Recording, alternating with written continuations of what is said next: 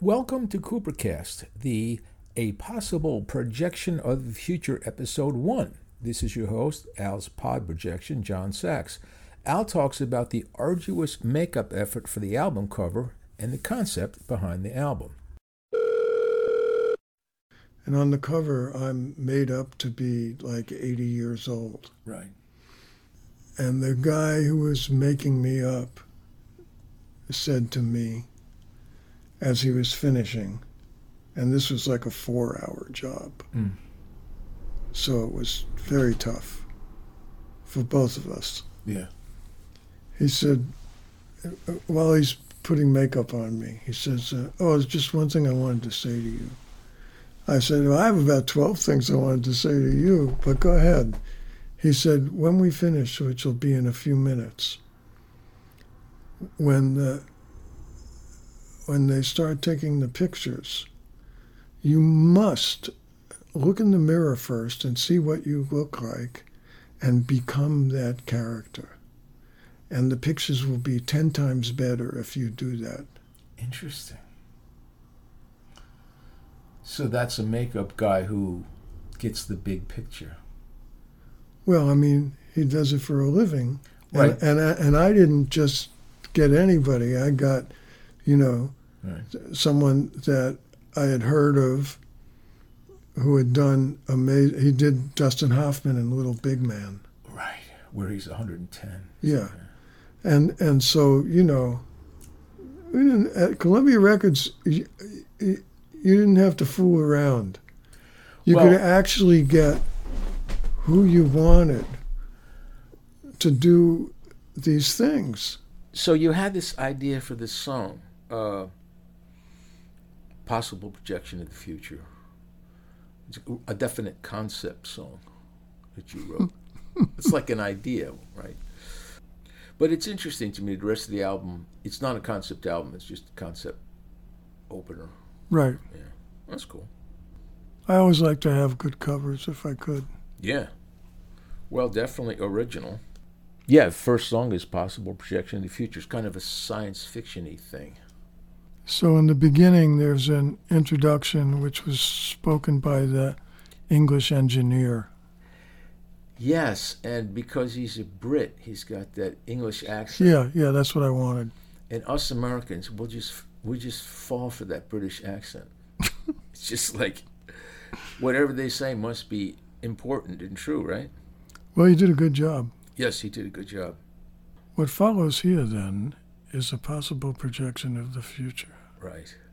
Yeah, John Punter, spoken introduction, track one. Yeah, anything else you want to say about possible? You know, if somebody's going to go um, get the album here or there and listen to it, anything else you want to tell them to be prepared mentally for a possible projection of the future? Well, I tried to, um, you know, imagine myself um, a little older than I am now, right. and uh, and I really d- did, you know, try to do that. Somebody said to me, so I, I was going to talk to Al about possible projection of the future and show the album cover, and they said, "Does he look like that now?" No, No, not really. Actually, no. You, uh, I think you look better than that. You looked really pretty haggard on that cover. yeah, Yeah. Then you covered a Bob Dylan song, "The Man in Me." oh, I liked it. Yeah. No, it's interesting. No, I mean I liked the song. Sure. Otherwise, you wouldn't have done it. Uh, The Man in Me was on a Dylan record Yeah, that you were particularly involved with. yeah, but don't ask me which one. Uh, it was on New Morning. Okay, We haven't done a New Morning episode, but we shall one of these days. okay. Okay. Yeah, you did it all in falsetto. It just felt better. Yeah. I think in the bridge I was in regular voice Okay. in the middle part, Yeah. just the verses. Yeah. Cut number three is Fly On. An original. Yes. Uh, and then you covered a Jimmy Cliff song. Please tell me why. Yeah, I loved. Uh, um, I had a couple of Jimmy Cliff albums that I really liked. Yeah. Yeah. I, I noticed, by the way, that in uh, Please Tell Me Why, at some point we hear organ, at some point we hear something more electronic, maybe the mellotron, and at other points piano. So you're sort of adjusting the instrumentation throughout the song. I always do that. Now we're going to ask you a question though. Did you do the whole song through on the mellotron, then do it again with organ, then with piano, and then in the mix choose which to bring up? No, no, no. I do it in the mix. You d so you, you can choose anyone at any time. Yeah. Okay. Then you did a Curtis Mayfield song, "The Monkey Time," Yeah. and there's some really weird bass sound there, and there's like a, a, a doing bass, kind of like a giant fart sound. Mm-hmm. What is that? Is that just a bass? No, it's synthesizer. And you're playing it. Yeah. Is there al- is there any?